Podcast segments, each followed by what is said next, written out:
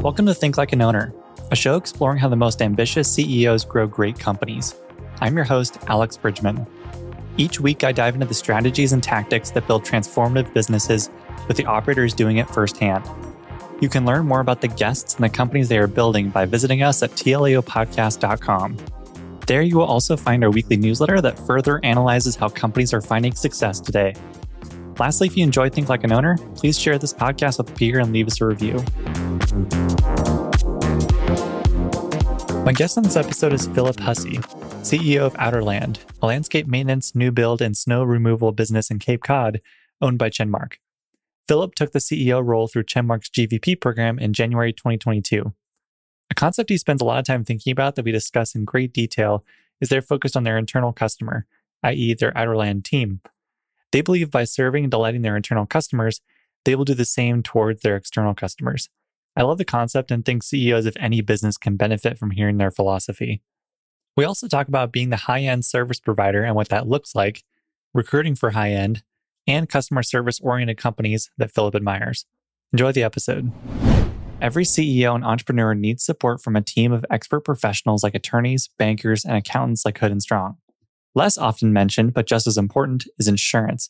And August Felker and his team at Oberle Risk Strategies are the experts you need on your team to navigate the insurance needs of your company, as dozens of past podcast guests have partnered with them to do. Oberle helps you evaluate what your current and soon to be acquired company needs for insurance today, while also anticipating what it will need tomorrow. To get in touch, email August at august.felker at oberle risk.com or visit their website at oberle risk.com. And now for some advice and observations on insurance for small companies. Here's August himself to share his expertise on today's Q&A. When I buy a business, should I expect my insurance costs generally to go up or down? So we look at a lot of insurance projects for clients that are buying businesses. And one of the common questions we get is, okay, so when I buy this business, what's what are the insurance costs going to look like in that first year? It's hopefully going to look lower, right? Typically, uh, unfortunately, that's not the case. And it's usually at the option of the person buying the business or the search fund or the or the independent sponsor to decide, hey, okay, do I need to buy some more insurance in year one to make sure I close all those coverage gaps, or do I want to keep it the same? Most times when we look at a company, we do due diligence during the, the, the acquisition phase. The insurance is they're missing coverage. They, they don't have um, the proper coverage in place. They've skimped on certain lines of coverage. That's the, that's the norm. And the option is when you come in and buy the business, do you want to actually buy that cyber insurance? Do you want to buy the D&O insurance? Those coverages are, that aren't typically purchased. So when you're thinking about insurance costs, I would, you know, just as in an abundance of caution, not expect when you're modeling the the deal for those costs to go down. Um, usually, I would say at best they'll probably stay flat, or they might go up a little bit depending on if you want to close some coverage gaps. To learn more about Oberle Risk Strategies, please reach out to August directly at august.felker at oberle-risk.com and visit their website at oberle-risk.com. I also want to thank our other sponsors, Hood and Strong and Ravix Group, for supporting the show. And now to the episode. I think in kicking off the episode, it'd be fun to get some more background on Outerland. I know it's a it's a company that Sean Joy, who's another podcast guest from Chenmark, was a part of for a little while too, but would love to hear the you know the background from your perspective and joining back in January. That's you have enough time under your belt. I would love to hear how it's been so far and what the business does and focuses on. Yeah, of course. So I joined in January 2022 of Outerland. So I'm going on 18 months here. And Outerland is a commercial and residential landscaping company based in Cape Cod, Massachusetts. We do about $12 million a year and service roughly 400 customers across a handful of different lines, which is sort of landscape maintenance, which is routine mowing, blowing, mulching, gardening, irrigation. We have a landscape construction line, which is essentially anything that you can build outside of your home that is not physically your home. So pools, outdoor kitchens, large scale plantings, lawn renovations, patios, walkways, walls, etc. And then we have a fine gardening division, We have an irrigation division, and in the winter, when it does snow on Cape Cod, it did not this year. We plow we plow snow as well. So we've been around since 1994. Uh, we rebranded a couple years ago to be Outerland Landscaping as we sort of shifted who we are as a business. Bought it under a different name, and after a couple years running it, transitioned to who we are today is Outerland Landscaping. So I guess the other component I'll add are workforce size. Uh, we have sort of heat of the summer, upwards of 90, a team of 90 employees. That's about 70 crew members and roughly 20 managers in sort of the back office account management, production management functions. What drove the rebrand? It was one, it was before my time, before I started here. I was at Chenmark, so did have a sort of front row seat to it. It was a push to really focus our, and position ourselves as more of a high end company customer focused, a little softer. It was a change in logo, but I think more importantly, positioning ourselves in the market as a sort of landscape customer focused entity. The the previous company had incredible processes, the previous name and brand, incredible processes, incredible people. It was much more of a volume game. And we wanted to really establish ourselves as a as a premium premium player in the market. So what goes into like the premium look if you're looking at the digital side? So logo, website, were there any key components of that rebrand that we were missing before or just not done nearly as well as they could have been that you felt were crucial for that that digital side of of the rebrand? So where where the team was very successful at the rebrand was in I'll call it the look and feel, but there's a lot more plant focus in our logo, on our website, in our colors, really focused on landscaping and horticulture, which particularly for the market that we're trying to serve, these high-end premium residential customers, that is, uh, I personally think, a much more inviting, inviting feel. And that included sort of rebranding all the trucks with different types of flowers on it, uniforms, rolling out a motto of landscapes with care, understanding that sort of landscaping is requires people to focus really on the craft and the trade and it's an art and not something that you mass produce is the the message we're trying to trying to deliver to our customers. Yes, you mentioned it there, but would love to dive into what a high end landscaping and snow business looks like, functions, how you recruit, all how the the team is structured and whatnot. But would love to just dive into the kind of ideal customer for Outerland. How would you describe that ideal customer that you're looking for? And then if there's a kind of customers around the periphery of that too.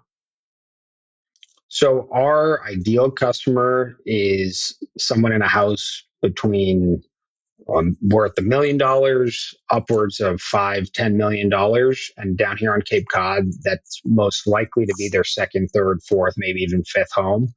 And they are interested in what we call a full suite of services. So that means they'll take spring cleanup, fall cleanup, residential mowing, probably a fine gardening package, irrigation, and they may need other work done throughout enhancement type work done throughout the year, whether that's a new patio, whether that's additional plantings, sod, holiday decorations that installed outside their house. And that's really that's our target customer, and they'll spend anywhere from $7,500 a year on a contract to we have some residential customers that spend upwards of $30,000 a year just on their contractual landscape maintenance. And then at the periphery, we have a handful, uh, more than a handful, I guess. We have commercial customers as, as well, and that includes anyone from a 500 home homeowners association, a hospital, an office park, a doctor's office, the coffee store next, you know, next door to us, and that's more of a hodgepodge depending on the type of property it is and what what they're expecting from a service level. And so if they're not optimizing on price, it sounds like they're optimizing on being a one stop shop or finding that one stop shop service. But what other parts of your business or other factors in their purchase decision go into choosing Outerland versus a different provider? So it depends on the on the service line. In our landscape maintenance service line, the one-stop shop, like you said, is a big a big push for us. Another piece is the level of account management they'll, they'll get. So everybody gets a dedicated account manager. We have roughly every account manager has 100 customers. Our sort of the smallest segment is one account manager has 20 customers because they're all very premium and you get a lot of attention. You get the cell phone number. They're going to come by multiple times a week if needed. They're talking to you during specific occasions throughout the year, whether that's Memorial Day, 4th of July. They're providing a color palette of the different type of flowers for you to select from. So very much more of a curated experience if that's the type of customer you are. Similar in our uh, construction, landscape construction process, we have two sets of customers. We have builders who were building or bidding more through a general contractor. And then we have direct to homeowners as well who may be doing a half million million dollar outdoor renovation of their landscape. They're putting in a swimming pool, a fire pit, an outdoor kitchen, and putting in a paver patio or a paver driveway with cobble edges. And they're going to spend a half million dollars on it. We'll do a design up front, anywhere from three to seven thousand dollars for the design and spend time with them just to figure out what that looks like. We have a designer in house who will do that. And what that is, is it's just a relationship building time where we're getting to know the customer. They're getting to know our process and we're providing input into their sort of vision for their outdoors. At the end of that process, when we've specced it out, they may take it to bid if to other landscapers, but if we spent three months sitting at their kitchen table working on sort of the perfect garden plan, they're less likely to go spend half a million dollars with somebody else or nickel and dime for 50 grand. If you're spending half a million dollars on a sort of your third home's outdoor landscape, trust is the most important factor, not, hey, can the guy down the street do it for 25 grand less? Yeah. What are some things you can do to build that trust faster? I like the the visual of sitting in their their kitchen or living room with them and drawing out their plans. But what are some other things you can do that you found build trust with clients of, of that type? So referrals are incredibly helpful. Uh, bringing people to job sites that we've done. Hey, you want to hop in the truck with me and come come down? You know, maybe it's a mile down the road, maybe it's ten miles down the road, but do you want to want to talk to Mr. Jones and hear about the pool we installed for him and the fireplace we installed for him and you can chat with him or you know we have a handful of clients that are happy to you know be referrals as well or be serve as a, a source for us so we'll give their phone number with their permission to somebody and say yeah well you know call so and so and see how we did and you know not everybody is willing to do that so that's a big a big component. And then just being incredibly honest with the customer around timeline and expectations and not promising that we can get it done in June if our schedule doesn't allow it until September. Basic basic pieces, but just expectation management. Is there a? I, I imagine for folks who have this property as their, you mentioned second, third, fourth, maybe fifth home, is I imagine someone like that doesn't want to spend a ton of time working on their their you know third fourth home and landscaping but you also want to make sure you provide lots of service and they can communicate with you quickly and easily and and that you're in regular touch with them do you find that those are at odds at any particular time where they're maybe they don't want to spend a ton of time thinking about one of their properties but good service from your end might require ex- extra communication here and there are those at odds or is that just in my head not not really. I mean, a lot of these, some not a lot. Some of the customers have property managers as well, so they have people who take care of the granular details for them. So we'll let the property manager know we're coming to do the irrigation turn on, and we're not going to bug sort of said estate homeowner. But we do we have much smaller customers too. Those are sort of much of those customers are the ideal customer. We do have smaller customers where we're picking up the phone and saying, you know, how you doing? Happy spring. We're going to be over tomorrow for your irrigation turn on and mulch is going down next week. Let me know if you have any problems with that. And it's less of a curated experience. Gotcha. Okay. That makes sense. And with the, we talked about digital and, and the rebrand context, but in terms of ongoing service with a client, how important is the digital side of that where they can have perhaps some portal they can log into and track progress and have invoices and whatnot? How important is that versus just the personal connection with having that dedicated account manager who perhaps could communicate that more effectively over the phone versus a digital side, or maybe they're complementary? I, I imagine there'd be compl- they'd be complementary. Uh, we have an incredibly robust sort of back end ERP system. The I'd say best in class from a landscaping perspective. The front facing component of that ERP system, the customer facing, is not there yet. So we do allow people to pay invoices through that. It is not seamless. It is not smooth.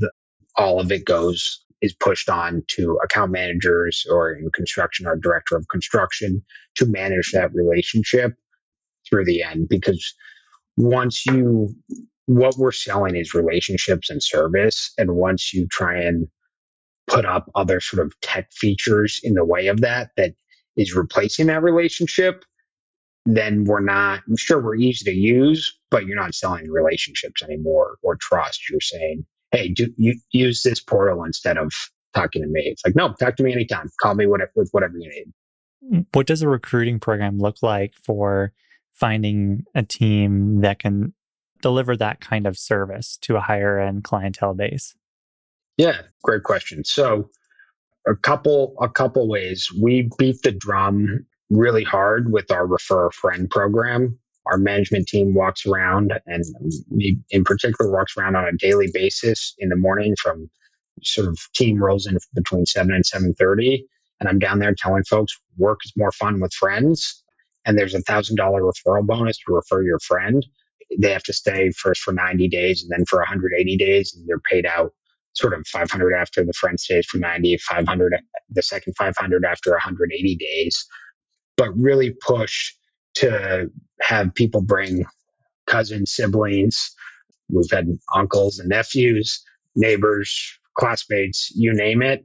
Bring in people who they trust into the fold. They're much more likely to stay, and the barrier in that interview is higher. We find our t- current team of, of field employees provides that first layer of screening in that they don't want to refer somebody who may wash out. So that has been a phenomenal tool, sort of just the, the organic friend referral program. The second way is Indeed, which I'm sure you hear all the time. Indeed is tough because they control, particularly I've found in Cape Cod, they control the hiring market. And my guess is it's elsewhere. But the more you spend, the more the more volume you get in candidates, and you have to sponsor to get any meaningful sort of candidate volume through the door. And then it's on our hiring managers to really focus on fit, on attitude, on skill to to get the folks in the right folks in the door.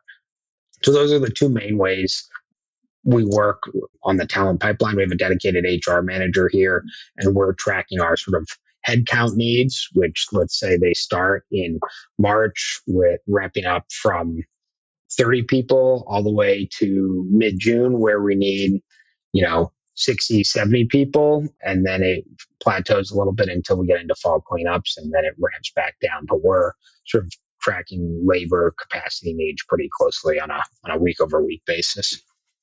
Are there any so once once folks get into the top of funnel, let's maybe use Indeed as an example. How do you, what are some things you look for to screen and find that that first handful that you'll start interviewing and, and working with? So it's in uh, the market that we're in right now. You know, I wish I could say we were incredibly picky on who we're bringing in for an interview. We're eager to get individuals in for an interview and, you know, sort of see see what they're like, what they're interested in, what their goals are.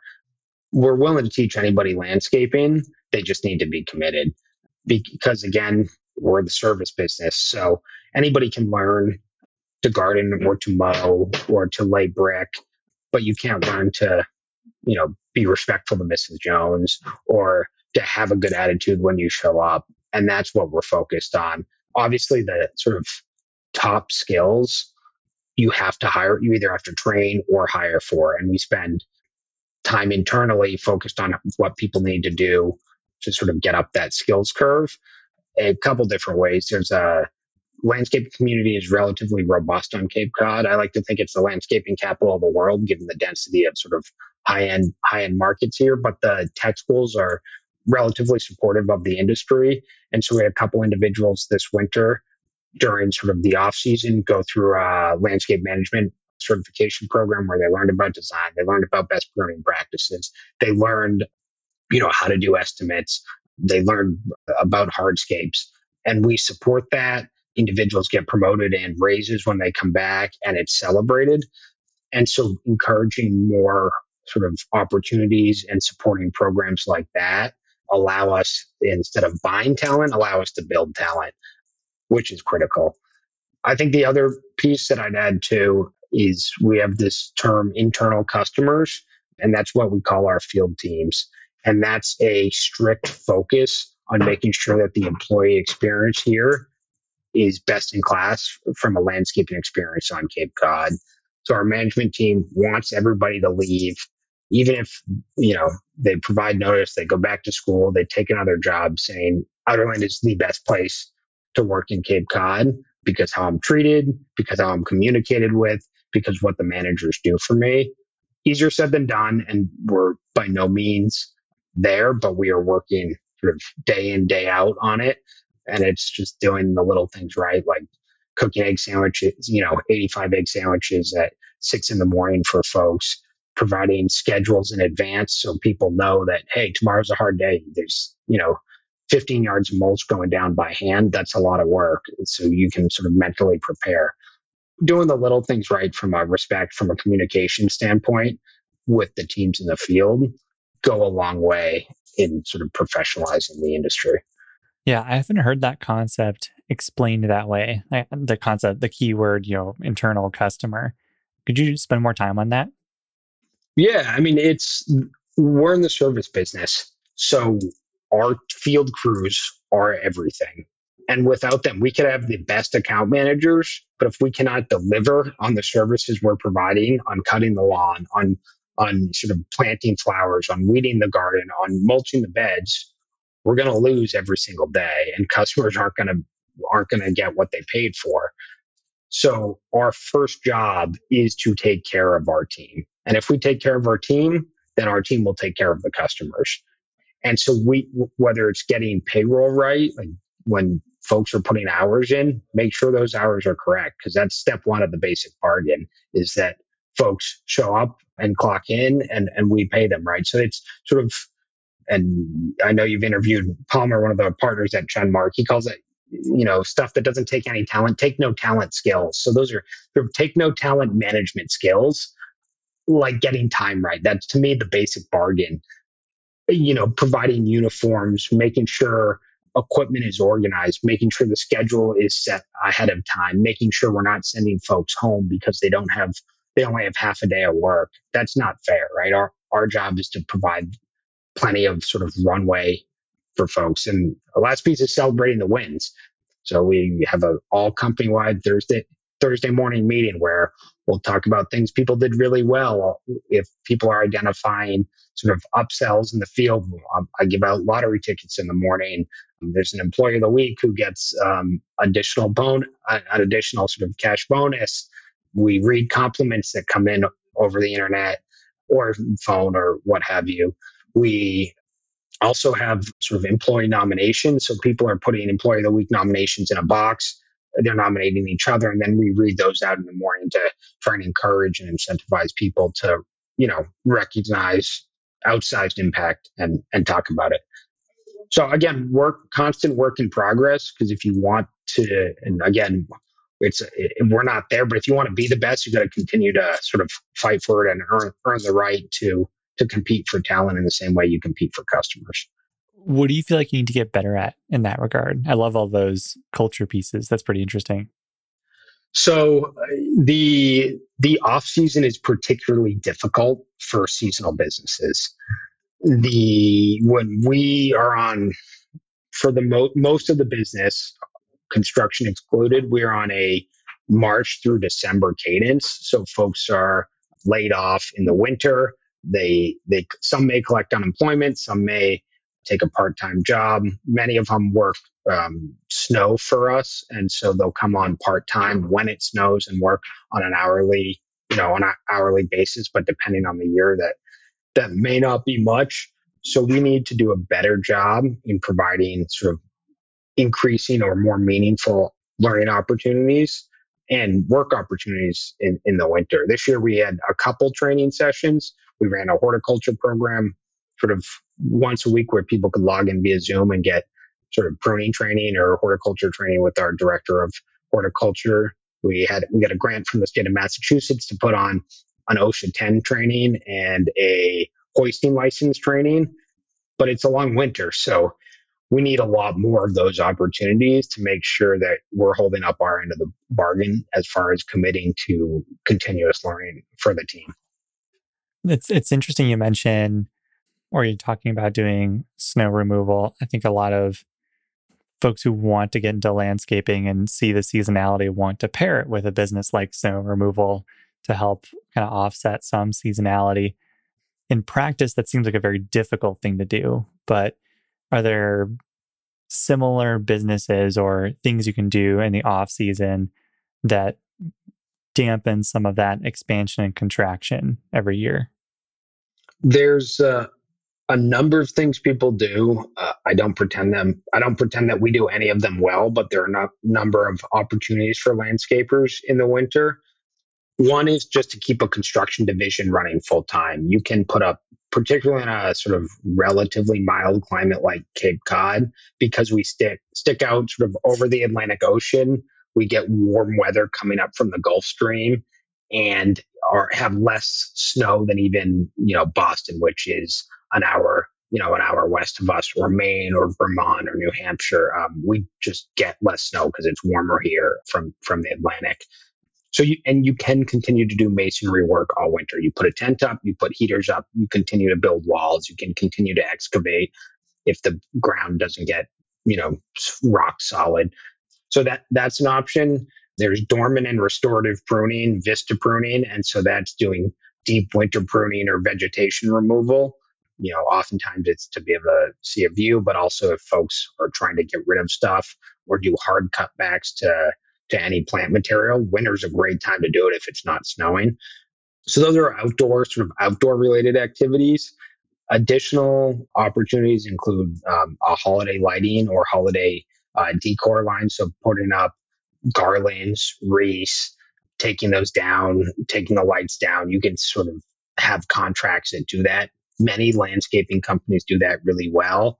We have a small, very small handful of customers we do that for definitely an expansion opportunity to try and extend the season.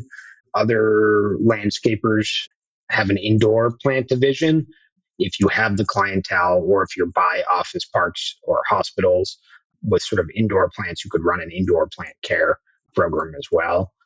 That there's opportunity there for us, probably a little harder given many of our customers aren't here in the winter and there's not a big tropical plant program in Cape Cod but the stuff stuff like that in addition to snow work provides opportunities for folks to keep your your your top talent going during the off season i'd love to dive into upsells more upselling in any of these additional services to current customers how do you go about doing that is there some systematic process with which current clients can hear about different services or is it more one to one and over the phone with their account manager. How does how does that work? How does do you have a what's your process look like for upsells? So we push our account managers to talk to every customer at least once a month. We call it a customer touchpoint tracker. And so every single month, every customer needs a touchpoint, whether that's a phone call, a text, an email, a site visit, anything to say, hey, we see you, we hear you, we remember you, we're thinking about you. If you need anything, please call. So that's sort of base. And it, it often is enough for folks to say, oh, yeah, I need more seashells poured in my driveway. Or, oh, yeah, my planters, you know, I want revamped for July 4th. Can you do a new new install of geraniums out back? The sort of ideal approach is a full property walk or property inspection where and it may be happening once maybe twice a season where an account manager is walking around with ideally with a customer and pointing out every single thing that we see opportunity for improvement. But the best way that starts is to sort of sit back, ask the customer, hey, pretend money's no budget, money's no, you know, not a factor here. What would your vision for your outdoor space look like? And get them dreaming and imagining about the possibilities and help them sort of with that vision. Have you thought about, have you considered and then you can provide a full write up saying, hey, well, the walkway over here is 100% shade. It's always has moss. Can we put a mulch bed there? I notice you're missing two irrigation zones in this part of your garden. If we add drip irrigation in there, you're going to, you know, see a better result from your plant material. To, hey, your patio's not level. Why don't we completely rip it up and put it in an outdoor kitchen so when your kids come down in the summer, you all can sit around an outdoor fire pit and make pizza in the brick oven outside, or what whatever it may be. But providing those opportunities and thinking, even if they're never going to buy, it plants the seed of what it could look like. And then ideally, customers can't unsee sort of the vision that that they they have come up with, and over time, you can work at providing sort of value in a space to them that they're going to be happy with for as long as they're in the home. Yeah, it sounds like a lot of it is storytelling and painting a picture for them for what things could look like. That's certainly the goal. Doesn't always happen as smooth. Often it is inbound, but when we're doing it well, we are painting a full story, painting the full scope, and then they're sort of selecting from a menu of options of what, you know, what they want to do with their property. What kind of companies do you admire? What companies do you like do you study for high end customer service and the way they train or treat employees, their internal customers, and and whatnot? So a couple years ago, when I first started at at Chenmark as a as a, a GVP, I know you recently did a, an episode on on the GVP program. Chenmark put a training on by the Ritz Carlton on customer service.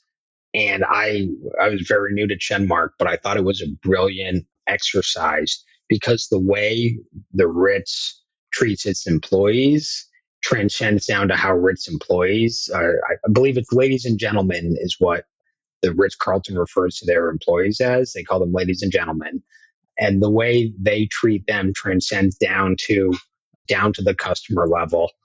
And one particular anecdote from from that experience that I remember is the Ritz has a program called Legendary Wows, and their goal is to provide legendary wows to their customers. And it means, you know, remembering the little things in their customer profile so that when that person walks in, they let them know that the New York Times is already, they like the New York Times, not the Boston Globe, so that it's the New York Times and that that's already on their bed upstairs with a cup of ginger tea because they know they just got off a flight from Hong Kong. So that sort of level of detail is the legendary wows they're talking about. But in addition to that, they sort of provide all the employees, I believe it's $500 that they can spend at any time at their discretion to improve a customer's experience.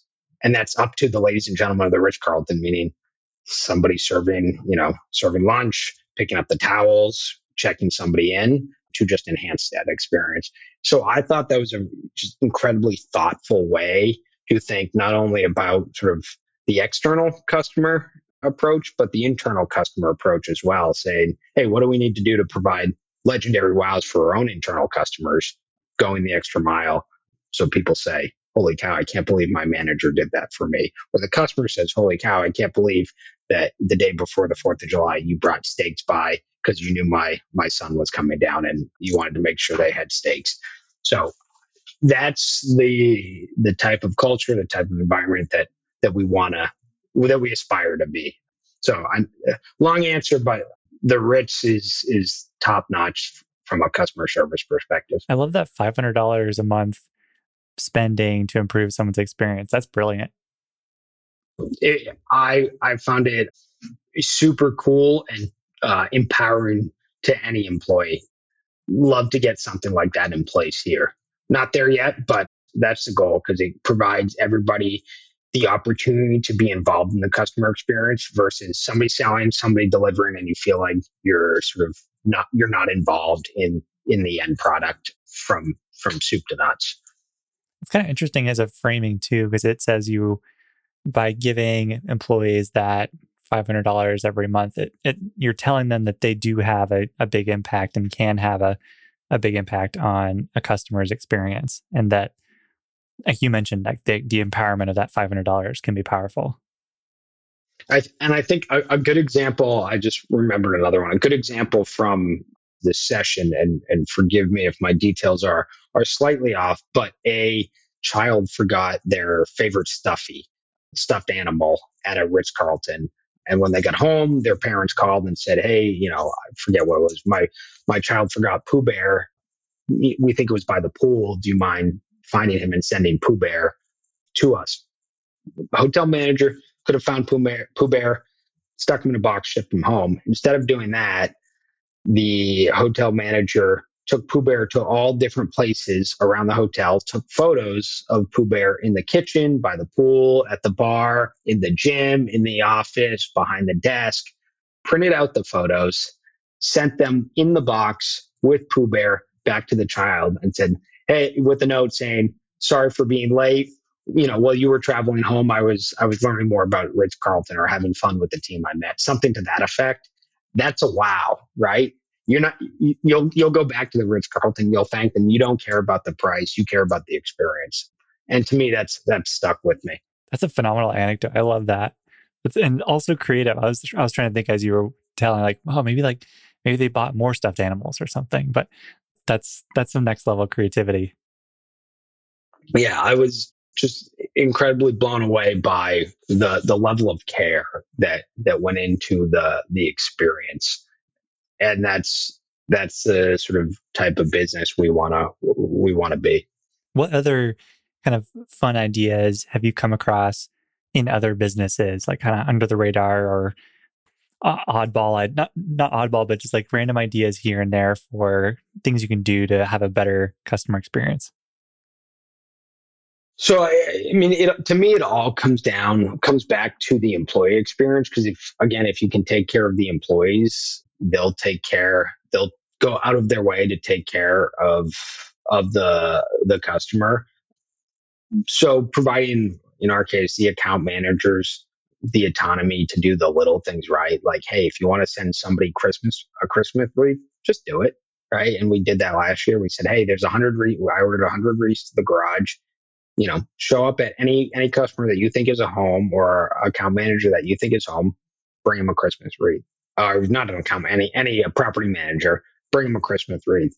So trying to provide oppor- opportunities to do the little little touch points right is is critical but you have to be thoughtful in making sure you carve out the space to have those little opportunities. So like just ordering a christmas wreath and sort of having faith that it's going to pay off in the long run. It's hard to sort of do a margin analysis on should we spend you know five grand on christmas wreaths and what's the payback? I have no idea right? I think i think it's a nice touch. Uh, we'll see if it compounds with sort of other little nice touches over time. Yeah it seems like a really hard thing to measure like if your referral volume increased or you tracked all the wreaths you sent out and then if the if referrals from those customers increased or not. It, it does seem like a very fuzzy challenging thing to measure the effect of. Yeah like you could you probably know it's good but you just it's hard to put data behind it. Exactly. And that's one I think that's one of the hardest hardest parts and one of the reasons why those touch points are often forgotten, especially by folks that come in with sort of deep finance backgrounds. It's hard to to focus on something that you, you can't you can't see the output on what what's the the multiple on a Christmas wreath. I don't I don't know. I don't know, right? So, so it's it's hard to hard to manage that Sa- same thing on the on the employee side, right? Like, what's if if you give everyone a turkey at Thanksgiving, what does that get you? I don't know. Should you do it? Should you not do it? Right. So it's those sort of little touch points that I think add up over time. Yeah. I think Richard Reese talked about at Iron Mountain giving turkeys to every employee at Christmas and how that was a huge culture component to them. And I think he pondered getting rid of it. And there was understandably an uproar with that. I, I grew up in a family manufacturing business in southern Maine with 250, 300 employees, and they always gave out turkeys every single Christmas. And even retirees could come back and pick up their turkey once a year. And it provides an incredible sense of community and care that um, people bring back to bring back to their families, which ties the uh, sort of the employee experience together when you can sort of sync up both of them. I think I two more anecdotes on sort of around those little touch points. And I got this from one of one of the other Chenmark CEOs. But when team members have a have a baby, providing a company branded onesie uh, to that individual is a really cool opportunity to to bring the family into the fold. So when uh, our one of our top gardeners just had a baby, he, or his wife had a baby, we presented a onesie that said "Future Gardener" to him. Our production manager had had one last year, and we we provided a, a onesie onesie to him at the holiday party. I thought it's a, it's a brilliant brilliant way to let people know you're thinking about them and their family beyond sort of the the dollars dollars and cents component. So I, I thought, yeah, it, it's a little little things little things that matter. And I forget who who told me this one, but they this company that provides I think it was Chipotle every Friday every employee got uh, essentially a gift card for a dinner for a family of four to Chipotle. So employees could go home at night and buy their family dinner from Chipotle. Again, awesome way to bring sort of the family into the picture that's worth well more than the $50 Chipotle dinner per employee. It's becomes a family tradition, right?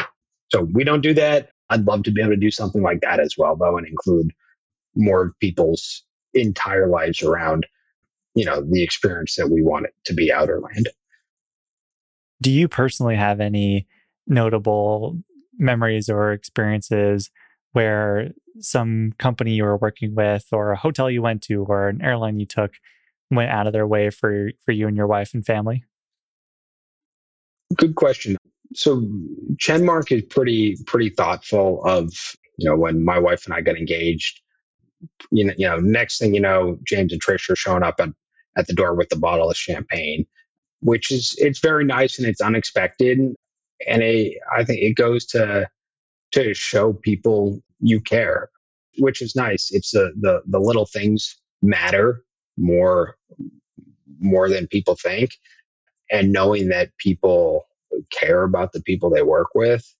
uh, goes goes so so far because everyone wants to be cared for, right? At our core. Yeah, yeah, I agree. What have I not asked you about delighting employees or delighting customers that we should talk about? Oh, that's that's tough. Yeah, like what I push on our management team, you know, is forgive my French, but to give a damn, right? Just go go the extra mile so that when somebody's not having a good day, ask why right? Spend the time to understand somebody's situation. So, yeah, someone may be showing up late every single day, but we may not know that they're taking care of their mother who's going through chemotherapy, or we may not know that somebody's spouse just left them last minute. So, spend the time to understand why people are acting or behaving in certain ways so that we can sort of we can be positive like part of the solution to making at least the component of their life when they're here at work a little less stressful and being able to provide creative solutions to those problems. It's pretty easy to get focused and dialed in on our our individual goals. Ours is our key metric here. So, hey, if Joe is late every single day, I'm not going to hit my hours goal. I'm not going to have the hours for the week if I'm the manager. But if you just continue to chastise Joe for being late, you'll probably lose him as a team member instead of saying, hey, Joe, what's what can we work on as a plan to help get you here on time and understanding sort of any any human elements that exist in you know nearly everyone's life.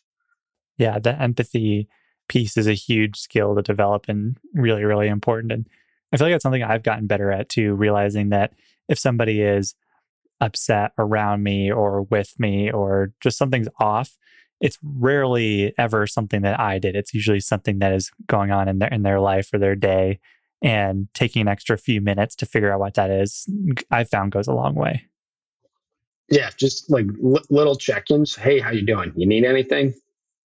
That's sometimes all it takes, right? So, and I, I, guess the last piece that we've tried to do here to to some some extent on the legendary wow component with the employees last year sort of division managers had uh, i think it was a thousand bucks. It was a small small budget but hey at one point you know do something for your team. I don't care what it's at your discretion. But do it when you think you can just blow somebody's mind at they you know you did something for them and one was i know someone got a $250 grocery gift card. They sort of were in a tough spot and their manager showed up with $250 to a local grocery store.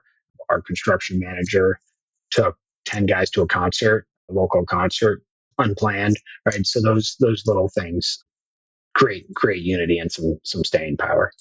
Yeah no kidding Moving to closing questions, what strongly held belief have you changed your mind on? So this one actually relates relates to Chenmark and sort of my trajectory in my career. I don't have a finance background. I say I went I went to business school to learn how to use Excel and to find it on the computer. I'm glad I can find it on the computer now. Uh, you know, it's the, the the green icon at the bottom of the screen but I am by no means a financial guru or an Excel wonk. And I, for the longest time, including in business school, was convinced that to sort of sit in a CEO seat, I would need, you know, exponential, an exponential increase in sort of financial acumen and modeling to succeed or to ever get here. And I've found that by just essentially asking for a lot of help and being transparent about what I don't know, it's possible to still sort of navigate the business world without being this sort of financial whiz. Which a couple years ago, I'd say there's there's no way that I'm sitting where I'm today. I said, yeah, right, like forget about it. Yeah, yeah, I agree. Yeah, being a being a financial whiz is not required for being an effective CEO from from my experience either or, or chatting with others. I mean, I, I think the, the, the effective piece is still uh, who who knows that's in the ba- in the balance still, but being able to sort of be involved with the team is a fun a fun process. Yeah, I agree. What's the best business you've ever seen? So I'm gonna I'm gonna stay local on this.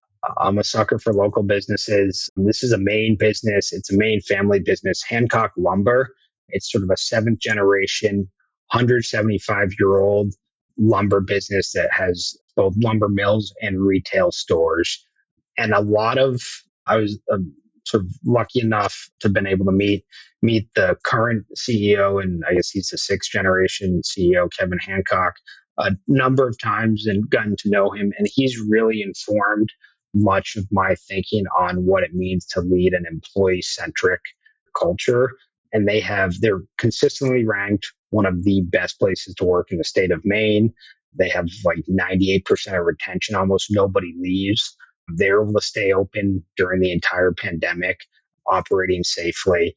And what what Kevin, uh, what I've learned from Kevin is that as an employer or as a leader in any business, your job is to make work a meaningful place to spend your time because you spend like the majority of your waking hours there.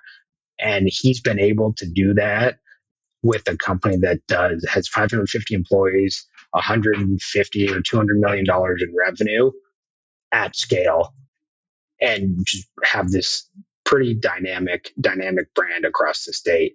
And so for me, that's the that's the legendary wow, the ultimate legendary wow to bring it back to that. So n- nothing, uh, nothing hip, nothing high tech, but uh, a lumber company in the state of Maine that turns what inventory every like 60 years or something like that when they're cutting down trees. So, any special anecdotes from them that you think about a lot or are trying to emulate one day with Outerland?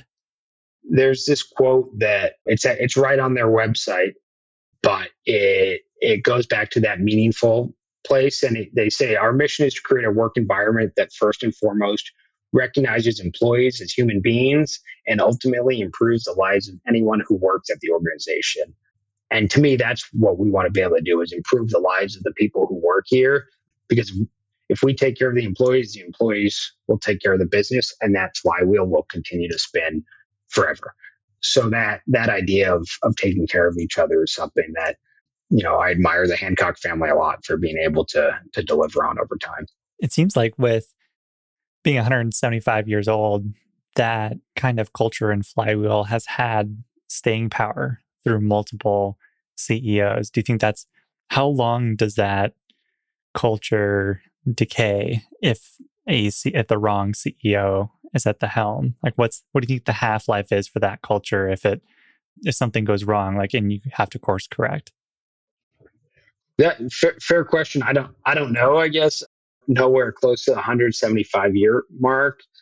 My assumption or or thought as it relates here to Outerland is to make sure there are systems and processes and opportunities in place so that culture isn't driven by one individual, but rather by the collective. And so little pieces, and again, I don't know if this will work, but little pieces like making sure that there are those thousand dollar legendary wow opportunities for managers to just do, and that's in the budget, right? Or there's a shift, and again, don't know if it will work, but instead of employees or team members, internal customers, if you're always calling them that, hopefully at least in some sense, in some sense the word, there's a focus on, hey, these are these are customers. But you know, juries juries out on Outerland uh, sort of 175 years from now. So, well, I'm sure I'll get there. Thank you so much, Philip, for sharing a little bit of your time. Really enjoyed getting to chat today. Love the concept of internal customers and diving into that more. Yeah, thanks a lot, Alex. This was great. So great to great to chat with you. Thank you for listening. I hope you enjoyed today's episode of Think Like an Owner. If you enjoyed the show, please consider leaving us a review and telling a friend to help more folks find Think Like an Owner. I also want to thank our show's sponsors, Hood and Strong, Oberle Risk Strategies, and Ravix Group for supporting the podcast. For full episode transcripts and our weekly newsletter, please visit our website at tlaopodcast.com.